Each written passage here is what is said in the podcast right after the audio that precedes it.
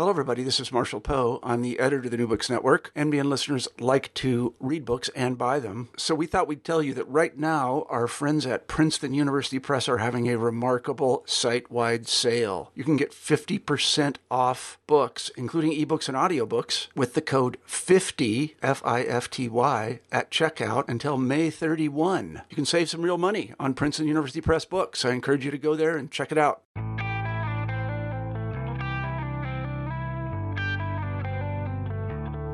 Welcome to New Books in Film, a podcast series on the New Books Network. I am your host, Joel Cherney. Today I will be speaking with W.K. Stratton about his new book, The Wild Bunch Sam Peckinpah, A Revolution in Hollywood, and the Making of a Legendary Film. The book was published in 2019 by Bloomsbury Publishing. Peckinpah is an important filmmaker who worked as the Hollywood studio system began to break down. The Wild Bunch, released 50 years ago, became an important catalyst for the change and illustrated how directors and writers chose to ignore the old rules related to sex and violence. Kip Stratton's book describes how Peckinpah had to break an informal Hollywood blacklist related to his many personal issues to create an original vision that is now recognized as one of the greatest films of all time. I hope you enjoy my conversation with Kip Stratton. Hi, Kip. It's great to talk to you.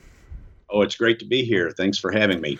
I'm sure you're having a very busy time getting ready for the upcoming release of the book, so I'm glad we had time to talk. Oh yeah, it's uh, there's a lot going on right now. There's uh, I've been delighted by the uh, level of interest that's being shown by across the country and in fact around the world with this book's release there there are many many people to whom the wild bunch is a significant part of their life at least in terms of uh, their artistic life and what they like to see in terms of movies. So um, there's a lot going on and it's very gratifying well, I've hosted this podcast for nearly five years, and my favorite books are always those that are devoted to a specific film or film series. So yours is a great example of this, and um, there are plenty of them out there. And I've interviewed a number of uh, interesting authors, but yours is one that uh, is definitely a cut above many of the ones that that I've read in the past. But let's start to deal with Sam Peckinpah first, his background. Why is he considered such an important filmmaker, particularly in the period when The Wild Bunch was released? Uh, it's a it's a, funny irony there in, in a way. Uh, Sam Peckinpah went on record as saying that uh, he thought, and I'll clean this up a little bit. He thought that the auteur theory of uh, filmmaking was excrement, shall we say? And uh, uh, and the irony there is, of course, he was uh, one of America's great auteur filmmakers. Uh, he uh, the the thing about Peckinpah that that really matters from a, a film point of view is that starting with uh, Ride the High Country and then ending with Bring Me the Head of Alfredo Garcia Peckinpah directed a cycle of films that makes a, a really profound auteuristic statement, I think. And there are uh, very few filmmakers who have come up in America that, that we can say that about. Uh, L.Q. Jones, who was in more films with Peckinpah than any other actor, uh, told me once, he said, look at John Ford's films. And he said, you know, he, he maybe directed 200 movies. I don't, I don't know how many he actually directed. And out of that, maybe four, maybe five are masterpieces. He said Peckinpah directed around a dozen films, but out of those, four or five are maybe masterpieces. And so he's, he didn't have a great volume of films he directed compared to Raoul Walsh, for instance or Howard Hawks or or Ford and, and John Huston going down the line. Uh, but he did make these interesting statements in these films that are cohesive, I think, and uh, and enlightening, and also um, just are highly uh, have a high achievement of art. and so that that's why he matters as a director. Now, Peckinpah is also a fascinating personality, and you know the the first um, book published by a New York publisher about uh, Sam Peckinpah uh, was entitled Bloody Sam, and it had very little to do with his uh, uh, artistic achievements and had a great deal to do with uh, the, the stories that were told about his wild behavior and, and so forth. So uh, there, there is kind of a almost period interest in in Peckinpah, who had a lot of difficulties as a human being. He was uh, severely alcoholic, of course, and then acting on the advice of his uh, good friend James Coburn in the mid 70s, he tried to use cocaine to curb his alcohol intake. And uh, rather than curbing his alcohol intake, it you know kind of created a monster in some ways. But uh, so there, there, there were all these these parts of him that were outrageous, but he was, as Monte Hellman told me, uh, a guy who, at his core, was really a sweet guy. It's just so many layers you had to go through to get to the sweet guy part. So that the, those aspects of his personality make him uh, fascinating, and a lot of people are interested in that too. Now he was a um, a major director at a time that's come to be called in some quarters America's second golden age of film, that period that's uh, bracketed more or less by the release of Bonnie and Clyde uh, in 1967, and then uh, um, uh, kind of ended with the um, advent of big budget special effects films. A lot of people would say it ended with the release of Star Wars in what was that, 1976 or 77, somewhere around there okay, 77. So about a 10 year period that we had that uh, second golden era in which there was there was money, not a usually not a great deal invested into in them, but there was money available for some really interesting directors and interesting actors, interesting screenwriters to pursue uh, films that uh, otherwise, you know, would not be made. And um, a lot of that money dried up after the uh, in the late 70s. But you know, I, I, think if you think of Bring Me the Head of Alfredo Garcia, that that ended that kind of cycle of of Peckinpahs. Um, I think it was Billy Bob Thornton who once said, you know, if you were sitting around a room, think talking to some people about what you might want to come up with for an idea to make a movie, that's probably not going to be it. You know, it was it's a pretty far out there picture in terms of what you might think mm-hmm. would be an appeal at a box office, but you could do that during that time, and and a lot of people found money to do it. Made some very interesting films, and as I said, Peckinpah was one of the uh, the great directors from that time period. Uh, you know, along with Robert Altman and a few other names. So, so there's a there's a lot about Peckinpah that's compelling. Um, um, I went into this book thinking at that point there had been about three dozen books written about uh, Peckinpah. Um, I was when I got started on this, I was thinking, well, gosh, is there anything new to explore? Well, I found out there's a whole bunch of, of new stuff to explore and uh, I think that's the appeal of him too. Is he's he's sort of an unfolding bud continuously. We always find out something new or see some new perspective about what he did. Of course, um, this is actually not the first uh, author I've talked to about a Peckinpah film. Um, a while back, I talked to Paul Seydor about his book "Authentic Death and Contentious Afterlife" of Pat Garrett and Billy the Kid, the untold story of Peckinpah's last Western film. So, believe it or not, I'm not a stranger to hearing his story, uh, Peckinpah's story. Well, of course, Paul is is a good friend of mine. Uh, we met uh, through this process, and he was extremely supportive of, of my writing this book, and um, he he opened many doors for me and uh, we, like I say, we become uh, friends on a personal level as well. Um, he uh, he's an extremely important um, critic, I think, when you look at the books he's published.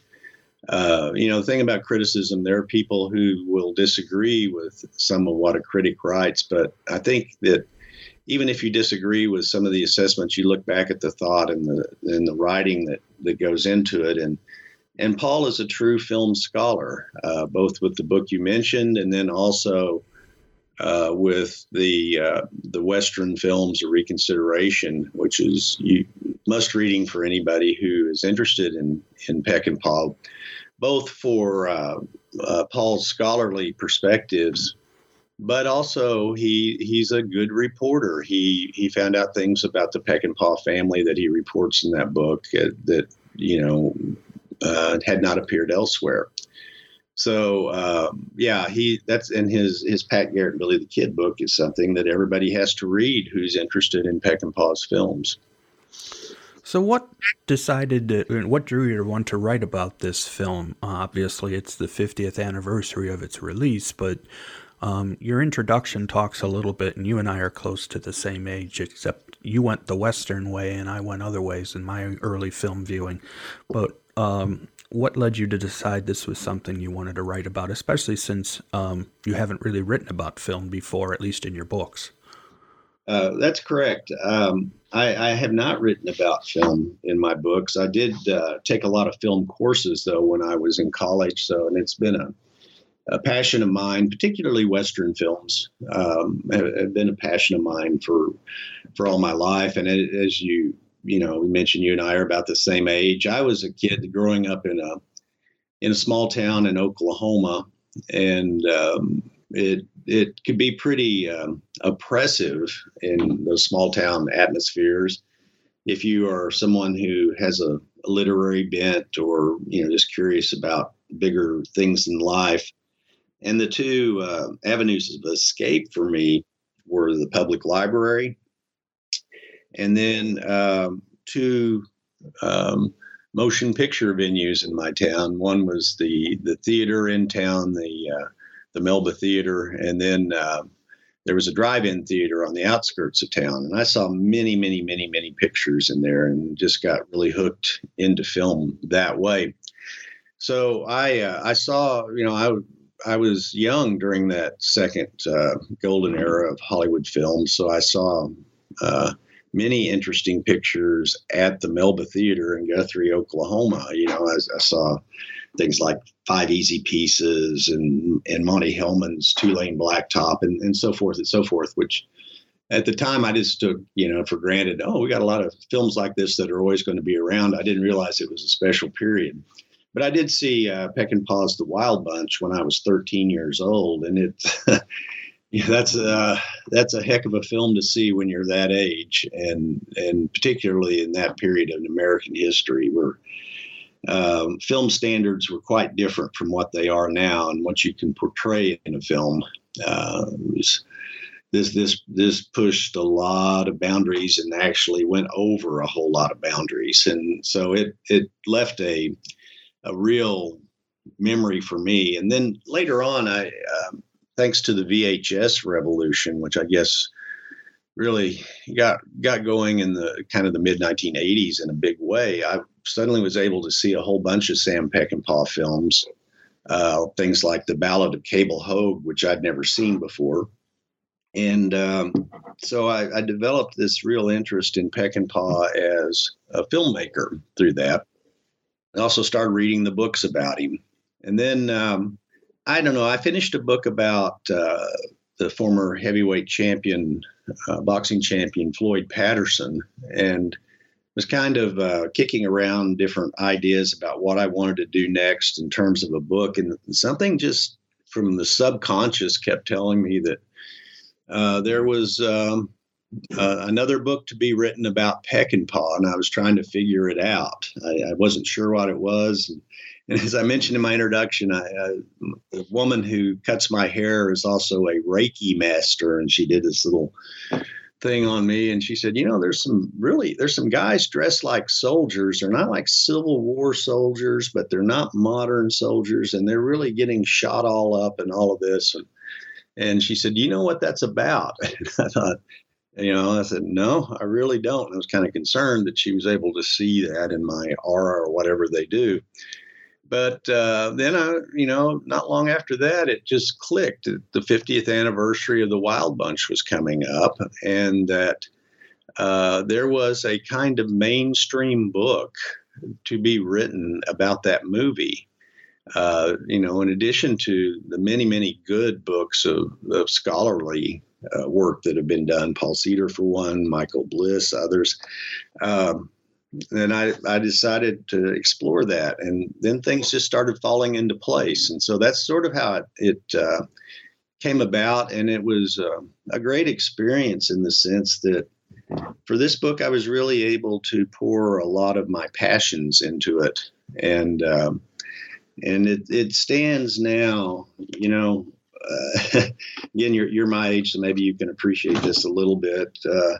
You know, this is the book that now that it's about to be published, I feel like uh, I could uh, die tomorrow and have accomplished something and left it behind. So, those are the things that were all at play with me. Um, so that's that. That was the the genesis of of this, and um, and like I say, it then it just became a, a work of a great passion I got um, so many good interviews and so much help from so many people. It was, in that regard, by far the easiest book I, I've ever written. Anyone I wanted to interview, I was able to interview, with the exception of, for whatever reason, Bo Hopkins never returned any of my inquiries. And I was disappointed about that. But but maybe he had a lot going on. And I, I had a lot of good material about him I'd found from some other sources. So it wasn't a, huge thing. But other than that, everybody I contacted helped me out, even people who had not spoken about the movie, maybe ever in some cases, or uh, had decided not to talk about it anymore. They wanted to tell me their story one more time. So it was it was a great experience uh, all the way around. Now I did end up having so much material that it was a challenge to try to figure out what to include and, and not include in order to get some kind of narrative line going in the book. But it, it all came together. That's good to hear. And I was going to even ask you about that, but you've already answered it. Um, I, um, it's it, like we said before, I mean, I was 13 in 1969 as well. And, but for me, the movie wasn't the Wild Bunch, it was Butch Cassidy and the Sundance Kid, which came out later that year. Um, and what I found interesting in rewatching or watching uh, the Wild Bunch recently, just to prepare, there are similarities, not in tone, obviously, but there are similarities between the two films um, because they were both looking at the concept of Old West characters trying to make one last score before retiring was there awareness between Peckinpah or the studio with the production of Butch Cassidy that was going on at the same time?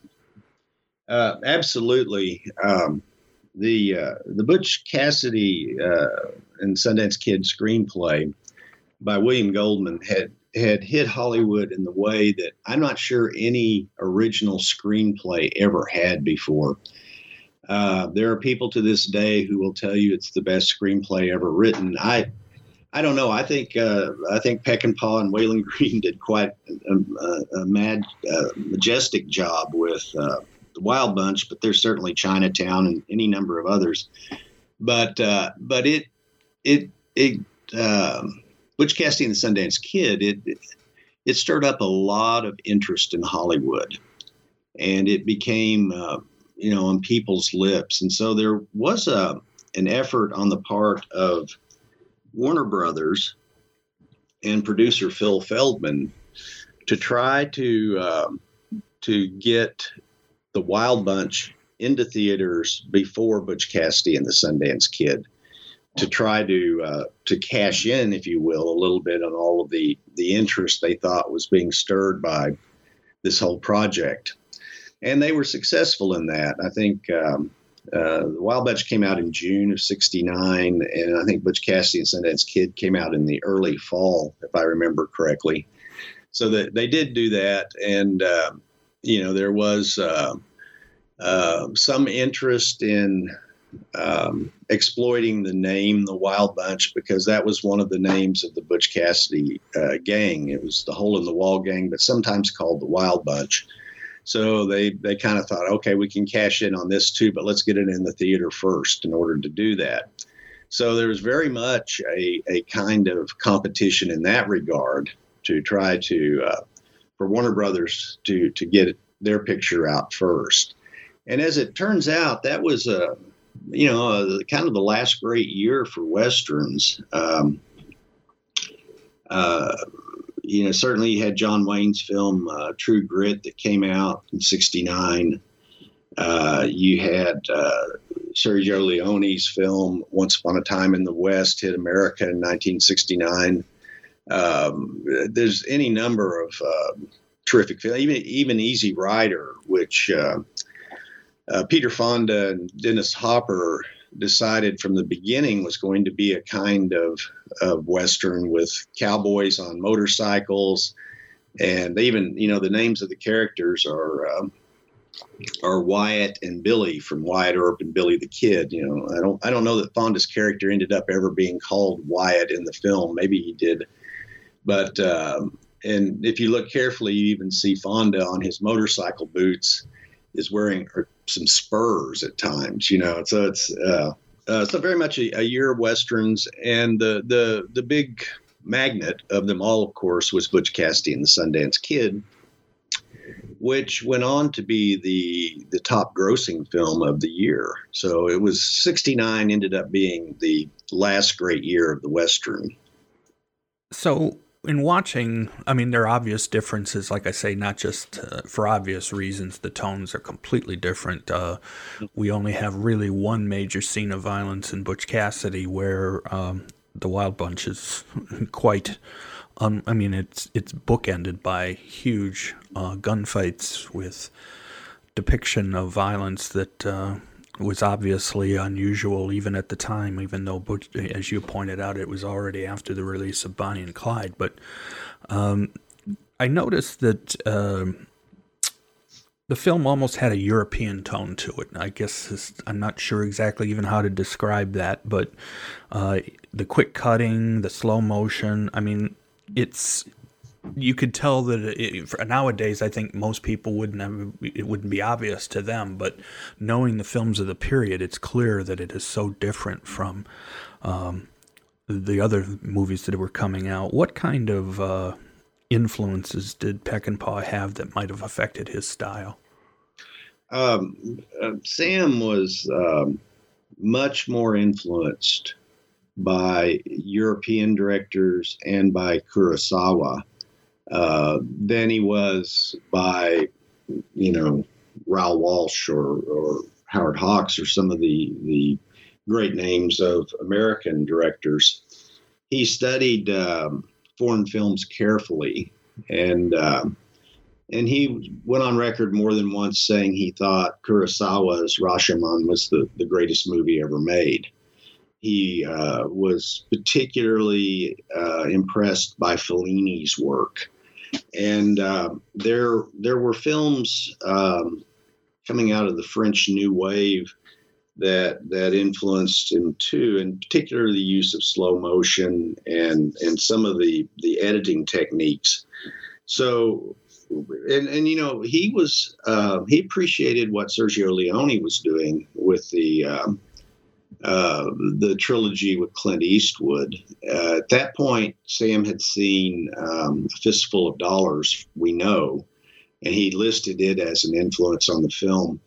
So he had this, I think, uh, through watching the Leone films and through other things, plus his own growth, I think he had this this interest in using some of the uh, uh, the new wave uh, filming techniques and other uh, international films that he watched in in creating the Wild Bunch. I I even see the way some of the shots are set up. I you know I even uh, see the influence of some of the uh, the Mexican film directors, and, and including um, El Indio, Emilio Fernandez, and and and that. So I know Peckinpah watched a lot of international films and it certainly shows up in the way the Wild Bunch is textured, I think, and in the, the shot selection and in the editing in particular. It's uh,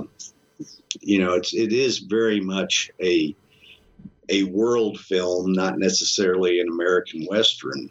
And uh, to that extent, it's uh, an extraordinary and groundbreaking accomplishment. One of the other, well, obviously, as you said, it was a world film. Most of it was filmed. I mean, it was filmed in Mexico, and a good portion of the film takes place in Mexico.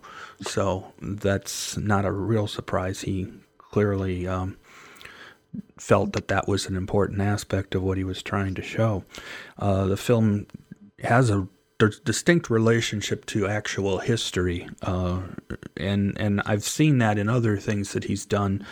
Um, for example, in this one, we've got uh, the Mexican Revolution, the uh, the fact that there are Germans in Mexico at this point, and that's something probably most people don't even think about or don't even know about. And this is just before World War One breaks out, and um, or right around the time of World War One.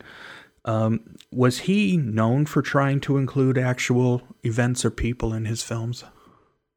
Uh, I don't know that he. Uh he was so much outside of two films. Uh, the Wild Bunch is one uh, in which he the characters are all fictionalized, but it is very much drawn from uh, from the Mexican Revolution in a in a realistic way. And then, of course, uh, Pat Garrett and Billy the Kid, where he dealt with his take on a on a real life uh, uh, set of circumstances and and also um, as much as he could, given the uh, the budget he had, the the uh, World War II film he he shot in Yugoslavia that's uh, uh unfortunately underappreciated uh, in the United States, and that's Cross of Iron. I wished a lot more people had seen that movie, but uh, but you know, uh, something like the Getaway or Junior Bonner, all all of that. Well, now I'm I'm I'm contradicting myself, I guess. Junior Bonner was almost cinema verite. It was shot in Prescott, Arizona during uh, Prescott Frontier Days, an actual historic rodeo in the United States. And if you see that, there's there's a whole cinema verite element shot during the actual parade of, of the, for the rodeo and so forth. So uh, there there are those realistic elements in that movie too. So maybe I'm contradicting myself as I talk myself through this. Um, he um, he was not a director who was interested in fantasy. He, for instance, he turned down uh, the opportunity to direct the first Superman movie, which was a huge blockbuster, of course, mm-hmm. uh, in order to make Cross of Iron and um, ultimately, Cross of Iron was an art film, and and a very good one. And um, Superman was ultimately very well crafted fluff. I mean, it was a comic book story, and he didn't have much interest in that kind of thing. He wanted to make things um, realistic and um, and and meaningful in some way. So, he, speaking of studios, though, um, he made the movie for Warner Brothers, and we've ta- we've talked a little bit about this being pretty much the end of the studio system by this point, although it was still sputtering along, uh, and you still needed them in many ways for certain, you know, for financing and things. But so he made the movie for Warner Brothers. What kind of reaction was he getting from the studio, both during the filming as well as the final cut? Well, um, it, it's it's it's a complicated story. Warner Brothers had um, uh, undergone a significant change. It had uh, Jack Warner had outstayed his time as the mogul in charge of of the studio, and had you know gone into some risky financial propositions that he couldn't get himself out of and so the people that had lent him money uh, told him it was time for him to sell his shares in the studio and let someone else take over. And it was a uh, a uh, a company called Seven Arts that used some money from, uh, well, uh, questionable sources, I think, and um, and took over the the studio ownership of the studio by buying out Jack Warner's shares. So there was a time uh, for about a couple of years when um, the the studio was owned by Seven Arts and became Warner Brothers Seven Arts, and the head of production, um, a guy named uh, Ken Hyman, was a huge Peckinpah fan, and he uh, he basically supported Sam throughout the Wild Bunch, even when uh, Peckinpah's producer Phil Feldman uh, had differences with what Peckinpah was doing with the picture. Uh, it all came back to uh, Hyman in Burbank saying, no, no, let the big horse run. And he backed Sam all the way. It's the only time I know of where Sam had that kind of backing from a major studio. Um, and he was able to get what he wanted. He got the, the cast he wanted, he got the crew he wanted and they gave him plenty of wiggle room in terms of the schedule and the budget in order to get the footage he wanted. And he, uh, it's the only time he sought to shoot something really big, like a almost some of those scenes are like David Lean like film scenes. You know, there are hundreds of people in them, a lot of horses, uh, massive set, and. Uh, he was able to do it, and the studio backed him. Um, he had this great relationship with Warner Brothers all the way until 1969 when the film was released and uh, reacting to exhibitors who at that time exhibitors were the, the small town motion picture theater owners and, and companies that owned the chains and all of that uh, there was no streaming. There were no, you know no home video of any kind at that time. So these the exhibitors had huge sway with the studios, and they wanted um, the Wild Bunch to be shortened so they could get in an extra showing every day, and uh, they did that. And um, uh, Phil Feldman cut the film without consulting Peckinpah and Paw and cut out some scenes that Peckinpah thought were essential to the film mm-hmm. and uh, lessened it. But that kind of ended the romance at that point. By that point, uh, Ken Hyman's father, Elliot, who actually had purchased the studio, uh, had decided to sell it to a conglomerate for a profit and that seems to have been the plan all along is to move in hold it for a couple of years and sell it for a profit. And so that also ended the the romance of uh, warner brothers with peckinpah. The uh, the new owners had no interest in continuing a relationship with him. They had other ideas. So it was good while it lasted and it allowed him to make this magnificent picture. And uh, but it was really the only time he had that kind of support from a major motion picture studio. You talk uh, in the book about him being blacklisted before this um, not as we talk about the political blacklists that were going on in the 50s and early 60s but what were some of the reasons that studios didn't want to work with him going into this film? Well, he um, on the filming of Major Dundee in Mexico, there were it was a uh, disaster from the word go. Um, Sam was still in his 30s at that point and had um, a couple of motion pictures and a lot of TV experience behind him, but he was he was trying to make an epic uh, with huge stars and and uh, it plans at one point that this would be a road show, you know, with an intermission and everything. This would this would be big, and uh, he did not have a lot of experience as a director at that point, And so he made some mistakes. He didn't have the script in, in the shape it should have been in when he when he started uh, production. He made some serious mistakes in terms of choosing locales in which to shoot. Some of them hundreds of miles apart, and then you know this was a huge company with a lot of actors, a lot of crew, and a lot of animals, um, and and and so on. And then uh, at the same time, the studio, Columbia, was going through its own um, uh, difficult period, and uh, Harry Cohn was was dead. Uh, new owners were in, and they made a decision that they wanted to um, change the focus of, of Major Dundee from this roadshow epic to being another western, just another western they could package up and ship out to the U.S. and Europe and return a profit.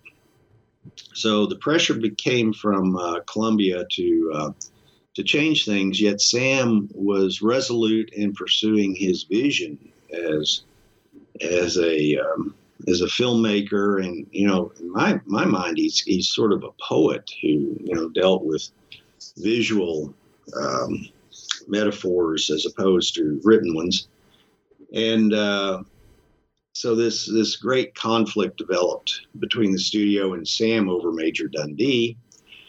Uh, there, the studio was dispatching suits down there to try to intimidate him to make progress, and then the the producer got so angry at him that uh, he essentially took the film away from him after uh, production had stopped. Sam wasn't involved in the cutting, and the producer uh, began trashing Peckinpah to other people. I mean, Hollywood, especially in those days, and this is still true, it's in this massive city, Los Angeles, but Hollywood is kind of a small town. And, and if you know small town dynamics, it's one of the things is everybody knows everybody else's business. And in the film world, that that's very much true. And if you uh, are a powerful studio head or a studio executive of some sort, and you want to trash somebody's uh, reputation, you can do it. You can get on your Rolodex and start talking to people. And so that's really where the this blacklisting started was with the experience on Major Dundee, and then the uh, failure on Cincinnati Kid. And at that point, they, you know, there was this accusation he was trying to shoot unauthorized nude scenes for Cincinnati Kid and all, all of this. And it just the word spread and and no one uh, would would hire him. You know, they, the word was he's he's difficult, he's unreliable, he's not a team player, so you don't want him in the director's chair. And this again was at a time when the studio system was collapsing, and a lot of these people were dealing with a lot of pressure from financial backers. They wanted, uh, who all, of course, wanted return on their investments in, in the business and in individual pictures. And so there was this this whole rocky situation with the uh, uh, the studios contributed to it too. He was he was seen as not being the kind of guy who could understand what they were dealing with as well. So he went through this period in the mid 60s where no one would hire him to direct. Now, one thing Peckinpah was very good at always was scripting. He, he learned how to write uh, teleplays first by adapting um, radio uh, scripts for Gunsmoke into 30 minute TV episodes. And so he, from that foundation, he learned how to to write scripts very well. In fact, uh, one of the things I discovered in writing my book is that he was uh, Syd Field's mentor. Now, Syd Field wrote the best-selling book Screenplay, which is you know has has been a huge influence on on how screenplays are written uh, since its appearance. And but this whole notion of how a, a movie is constructed, Syd Field learned from Sam Peckinpah at a time when Peckinpah was doing writing on the Wild Bunch script. So, very much if if you see a production that was uh, had a connection to uh, Syd Field's books, uh, in the the writing of the screenplay. Well, then it's actually if you go back to degrees of separation, it all goes back to Peckinpah and Paw and what he was doing on the Wild Bunch. Um, but he was always in demand as a direct as a writer. And then a tv producer took a chance on him to adapt and then direct a, a 60 minute tv movie if you will uh, based on Katherine Anne Porter's short novel noon wine.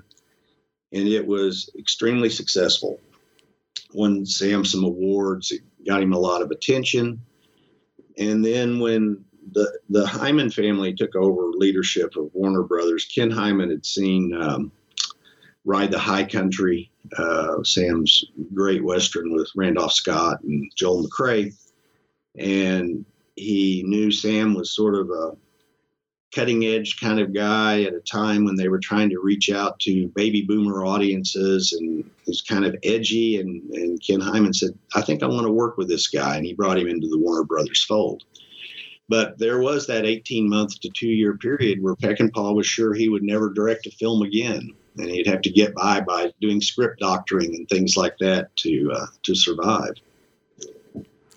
It's interesting because one of the things I was going to ask you about, and you actually sort of talked about it already.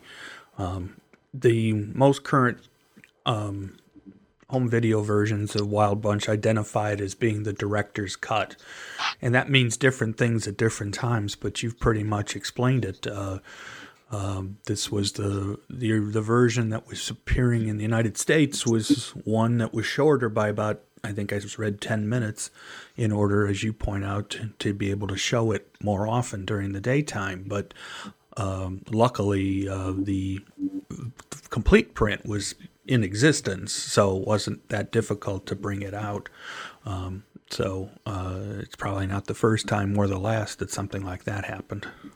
Yeah, in, in this case, the complete print, which and and Sam was fine as it was originally released by Warner Brothers.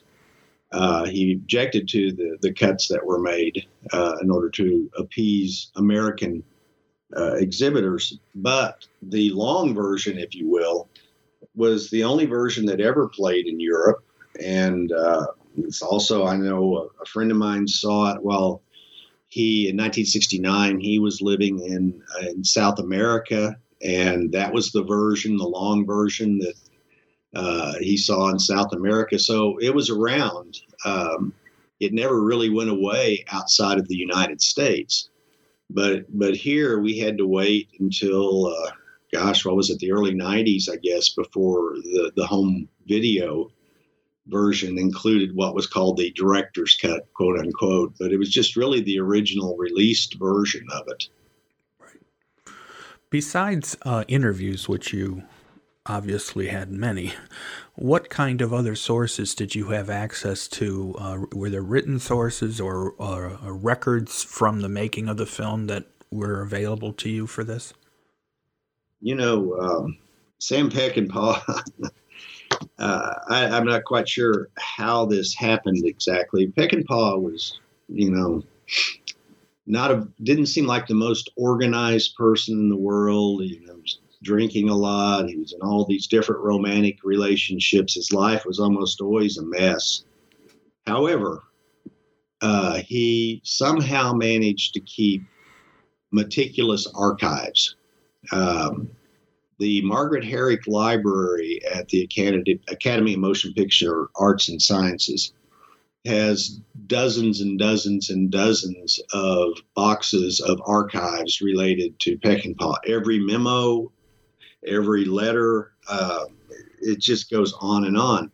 So I spent a lot of time uh, at in in you know in in Beverly Hills at the Herrick Library, uh, looking at all this material, including the um, uh, memos related to the Wild Bunch, both before and during and after production.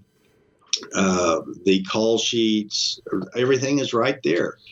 And it, it, always seemed to be the supreme irony to me that uh, uh, given the mess that Peckinpah was in his personal life, that this magnificent archives uh, exists there at that library. You even find things that just delighted me. Like when uh, he went on the Warner Brothers payroll, there was immediately a letter from the IRS uh, telling Warner Brothers they were going to impound his salary for so many weeks because of unpaid uh, back taxes and things like that. You know, and uh, that that degree of, uh, of, of detail, which to a writer such as myself, that's just gold. It's just gold. And it's sort of like the Norman Mailer archives at the Harry Ransom Center at the University of Texas, which even includes things like matchbook covers on which Mailer wrote down the names and phone numbers of different waitresses he met in bars. They're still in that. So if you're a writer of, of the bent of someone like myself, you find uh, you you just these these archives that are that detailed in, in what their holdings include are just absolute gold. One of the good things um, that I have seen in making in doing these interviews, since so many of them are built around people researching, um, is the fact that universities and other institutions are they want to keep these archives now, not even just Hollywood, but I mean, all over the country, there are archives for various filmmakers and films. And the fact that they exist is what's making these books become so interesting because you can literally find incredible amounts of information. And, and it just definitely helps in understanding the films and the filmmakers better. Well, one, one thing that I, uh wrote about extensively in my book is this amazing contribution made to the Wild Bunch by uh, Mexican and Mexican American uh, people who were working as crew members, as actors, and, and so forth. Um, one of the most important people on this production was a guy I, I, got to meet over the phone, still still living, exactly Sam Peckinpah's age. He's so he's in his 90s. Mm-hmm. Uh, Chalo Gonzalez, who, uh, for all intents and purposes, uh, became kind of the production manager once they got to Mexico because he was the one who knew how to deal with uh, Mexican governmental people, Mexican unions, and so mm-hmm. forth. Uh, but I um, I kept finding these emails written by Phil Feldman that were crit- critical of Chalo Gonzalez, and and uh, I kept thinking, what's this about? What's this about? So then I, I just dug deeper and deeper and, and discovered that uh, there was real resentment on the part of some of the, especially the older white Americans who were in Mexico working on the picture, and and the amount of trust that Peckinpah had given to Chalo Gonzalez to um, to get things accomplished. But on the other hand, you say, yeah, I understand why Chalo Gonzalez did all the groundwork to get the locations. He was the guy who uh, found the contractors to build the bridge that was blown up. He was the guy who even found the the train used in the the train robbery scenes. And so it's uh, uh, well, as I say, I found this information that was uh, really interesting about Mexicans and Mexican Americans in this picture. And I, I, think one of the key things about the Wild Bunch to keep in mind, as far as I know, this was the first major American picture that had a lot of roles in it who that were people who were supposed to be Mexican from Mexico. And every actor and actress who appeared in one of those roles was Latino. And in fact, they were all Mexican or Mexican American, with the exception of Jaime Sanchez, who was Puerto Rican. And that, I think, was a real significant thing about this movie because if you go back uh, just a year or two earlier, Hollywood was still using white people to play Mexicans in movies. You know, they'd find some guy who was of Italian descent, had dark eyes and dark hair, and say, okay, put some makeup on him. He could be a Mexican. But this movie, and I think a lot of this has to do with Peckinpah's interest in authenticity, um, really had an all Latino cast for Latino parts. And um, that's no small thing. And I, you know, I think that uh, it's it's something Peckinpah deserves credit for. And of course, um, what's also interesting, and it's related to what you just said, is how much of the film is in Spanish during some of these scenes. You don't get uh, Mexicans speaking broken English very often. It's mostly they're speaking what they would be speaking at the time.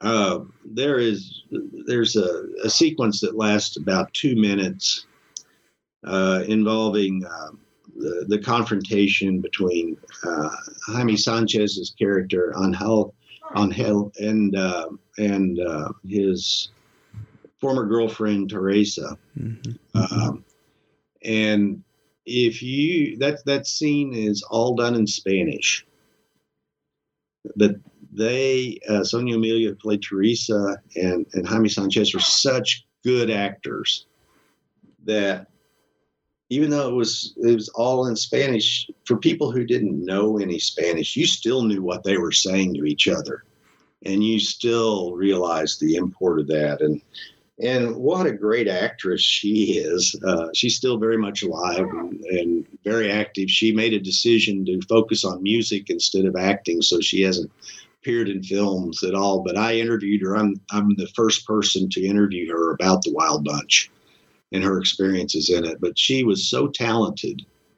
Um, you know, there's that facial expression when that uh, confrontation. She's both sad and angry and ends it with that kind of maniacal laugh and there's so many different emotions conflicting with each other on her face uh, during that that brief sequence that it's just it's extraordinary acting and extraordinary filmmaking i think in that that whole thing.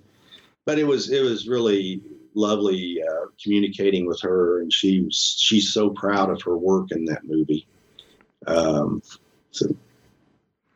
Well, I think there are so many things in that film, or so many things to talk about in that film, and your book is just uh, a wealth of information that I hope not only should people read the book, which is obvious, but if you haven't seen The Wild Bunch or if it's been a long time since you've seen it, watch it. I think it's almost a good idea to watch it before you read the book. Just make your own impressions, get get your own ideas of what you think. Because one of the things I felt was in reading the book, then I said, "Well, yeah, I did see that correctly, or I did understand that correctly, or the way that it seemed like it was supposed to be." So uh, this is a perfect way for. Uh, especially like we said this year, the 50th anniversary, to um, to honor what Peckinpah did with this film. So I really appreciate the work you did on this book. Oh well, well, thank you so much. It it, it was a, a labor of love, and uh, I, I'm uh, I'm I'm just happy I had this opportunity to do it. Well, I really appreciate you taking the time, and I know, like we said before, you're going to be quite busy. So I hope people get a chance to to to look and see if if you're even going to be in their area because you're going to a couple of different places. A lot of it, you live in Austin, right? And you're going to be appearing down in that area, but uh, you are actually going in a couple other locations. Yeah, so far we're we have about ten locations. I'm going to be in Los Angeles, Salt Lake City. Uh, uh, Tucson, uh, Austin, San Antonio. We got something in the works for Houston and Dallas, and also Oklahoma City and, and Tulsa. And I, am working on something for Denver, so I'm gonna be I'm gonna be traveling around a good bit. And and I'm also going to Norway uh, in in the spring where you know Peckinpah is highly, highly regarded as a filmmaker in Europe, and I've been asked to speak at the University of Bergen, so about about Peckinpah and Paw and the Wild Bunch. So I'll even be crossing the pond. Sounds great. Well, thank you for joining me. Um, I really, really enjoyed our conversation and about a really great film that deserves its constant acclaim. Well, thank you. This has been wonderful, and again, thanks for having me. My great thanks to Kip Stratton for his time. Given its golden anniversary, you will likely hear quite a bit about the Wild Bunch in 2019, and I hope you read this book to learn how it came about. This is Joel Cherney, and I will be back soon with more New Books and Film, a podcast series on the New Books Network.